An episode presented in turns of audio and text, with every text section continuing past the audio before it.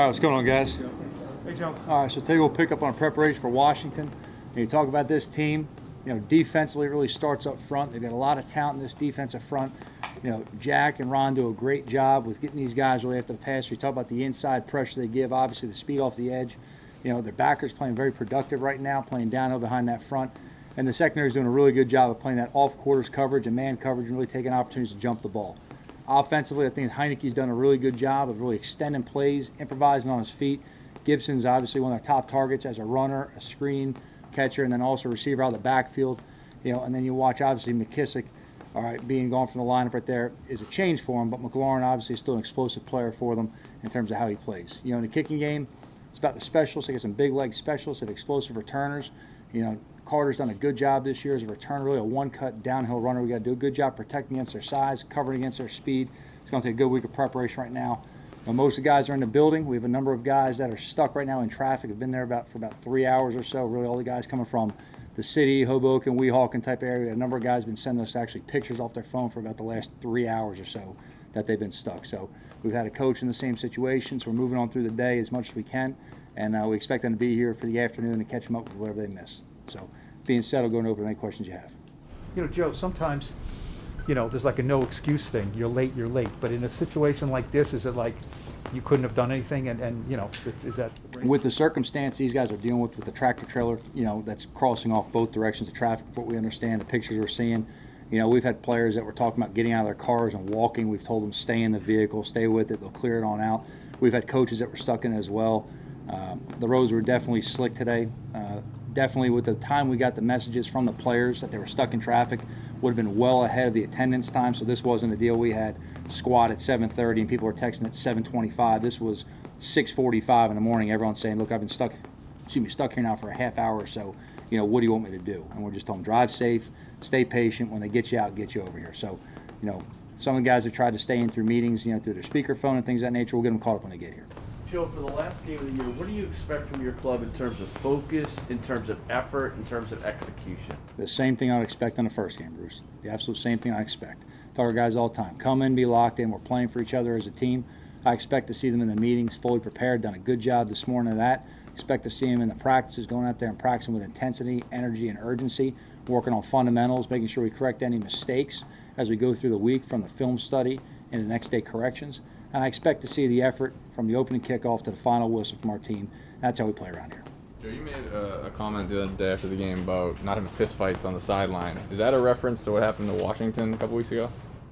No, I just made a comment to any outward dysfunction. Um, look, my focus is on you know getting our team ready right now for Washington right now.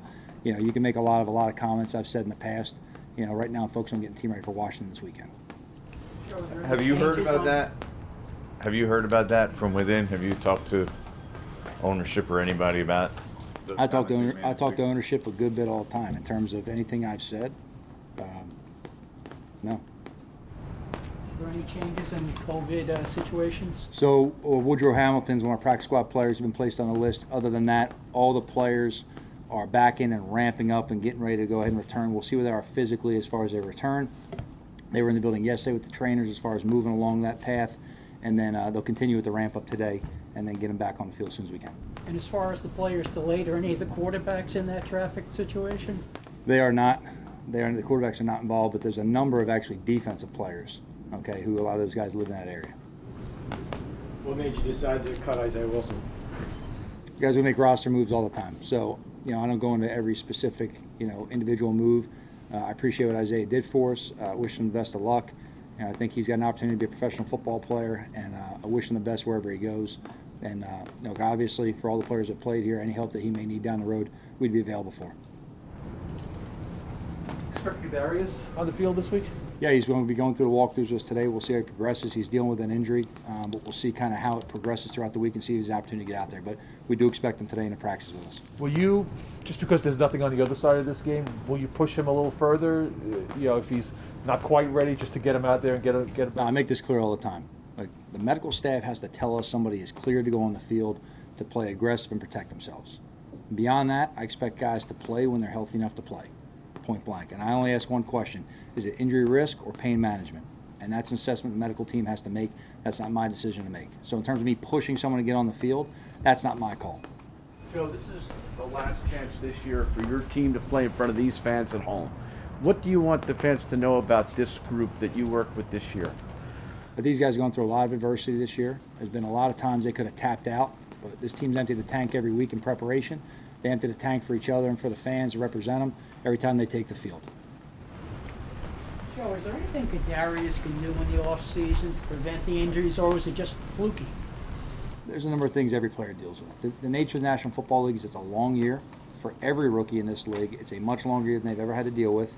It's much different physical demands because of the week in, week out demands you have without the gaps. It's not like college where, you know, you may play, you know, Little Sisters of the Poor. They don't play guys in the second half. Then all of a sudden you get a bye week. Then you, you know, play your rivalry game on Thanksgiving weekend. Then you get a six-week break for the bowl game. Then you come out. Then you have winter break. You come back. You have spring. It, the, the breaks aren't as chopped up for the guys in this league.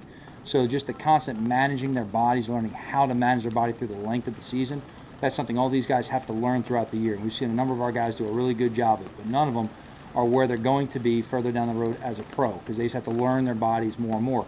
The best thing for them to do is take the instruction and direction of the people in this building that help them, our training staff, our strength staff, our uh, sports performance staff, the older players who are leaders on this team who set the example in terms of how they take care of their bodies. The best thing you can do is really learn from those people and then push forward to stay healthy and on the field. In terms of Kadarius, he's had a number of injuries. You know, I wouldn't say there's been anything that's been, um, you know, they've all been legit injuries. There's nothing that he's stayed off the field for an extended amount of time that he couldn't play through. We saw this guy return from an ankle injury after Dallas, played through, you know, till he could in uh, the Rams game, got hurt, had an issue in the Tampa game where he had the pulled muscle in the oblique. And, you know, he worked to get back on the field and he was able to come back. He came back and ended up having another injury. These are all things that just happen. So, you know, I think the biggest thing for any player to do is train their body in the offseason as much as you can to build that base of muscle and to build that recovery for your body. The more you train, the easier your body recovers. But there are bumps and bruises that you have to learn to just manage your body throughout the season and deal with. And that's for any rookie. For Saquon, how much do you believe in the uh, second year off the ACL? Guys are, you know, significantly better, or can, kind of sometimes it takes guys one year to, to really get back, kind of deal. I think it's dangerous to go ahead and group anybody under one category with any injury. Everybody is different. Every body is different. Every injury is different. Um, look, I can tell you from experience being a much lesser athlete than Saquon, of having a very similar injury to my knee, that, that there is a length of time that it takes to get back to a certain feel and movement. I can't speak directly for Saquon, so I don't. I can't tell you exactly how his body feels. I know this guy's worked through a lot of things. He's dealt with different injuries throughout the year.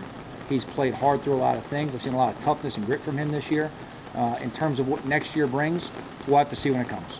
But I know he's going to work, train, and put himself in position in the best year possible. Do you think for him it's just a matter of like getting healthy? Like, is is that? I mean, we didn't.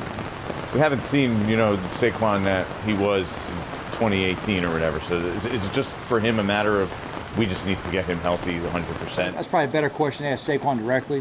What I can speak on is what I've seen from him in terms of how he's worked on and off the field to do everything for the team.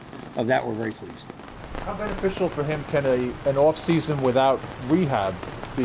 You know, without without going through that extended ACL rehab process. Well, for any player coming off of an injury, the following season of having an off season without that rehab process is very beneficial. It just that's naturally what it is, where you can go out there and train your body. You're on a different schedule in terms of what you can do. You know, the rehab and recovery is it's a very you know exhausting, strenuous process. It really is. It's not that you just come in, lay up all day, get ice on your knee or whatever it may be, and then all of a sudden you get out there back on the field. You've got to work extremely hard on everything, but the process of coming back from something like that takes a lot of physical and mental toughness to push through. Okay, people don't realize that when you go through injuries, like a lot of these guys deal with, that ends their season. That the season's over as far as the fans seeing them, but the process for them getting back on the field is really just beginning when they get hurt, and it never really stops. And once you have an injury like that, the rest of your career, you're always doing something preventative for it. You know, anytime a guy's a soft tissue injury, we talk about always treat it like your hamstring or calf, or whatever it is, is always hurt. You got to treat that on the front end to make sure it doesn't become an issue. When a guy's coming off, you know, something that requires some kind of reconstructive surgery, they've got to always make sure they take they take uh, time and they take the right process to support everything around that injury to keep everything else stronger. So the work that goes in only gets volume up and amplified as you go through your career. But you know, when you come off that second year, as far as just the off season and the approach, it's a whole lot different than that previous year with the rehab. Joe, um, um, last year, you went into the last game with, with a chance to make the playoffs, right? You knew you had to win and other things had to happen. Um, in New England, you always went into the week, last week with a playoff situation. So how difficult is this for you and for a team, do you think, to know this is the end, um, know you didn't accomplish goals and things like that, and just, you know, this, you've never done this before. We always talk about playing every game, regardless of the situational circumstance, playing every play, every series, every game the same way. So this is no different. Okay, I'm not going to be hypocritical in front of the team. I'm talking about playing every situation the same way with the same intensity, urgency, and effort, and then turn around at the end and say, well, this is just different. We're only given 17 games a year. That's all you're given. Okay, you get 17 opportunities to go out there. You have to make the most of every opportunity. That's what I expect of the team. That's what I expect of the coaches. Is it, is it, I mean, human nature, is it easier said than done? Do you have to work harder? I mean, you know, when your team is getting ready, you know there's gonna be an 18, 19. You know that, that's the incentive. With these guys, do you have to kind of make sure they're, you know, they're invested, you know, knowing that they're packing up after this game? That's all the work you do throughout spring, training camp, and the first part of the season. That doesn't come in week 18, where now you're trying to go ahead and convince guys to go. You've got to build the team a certain way.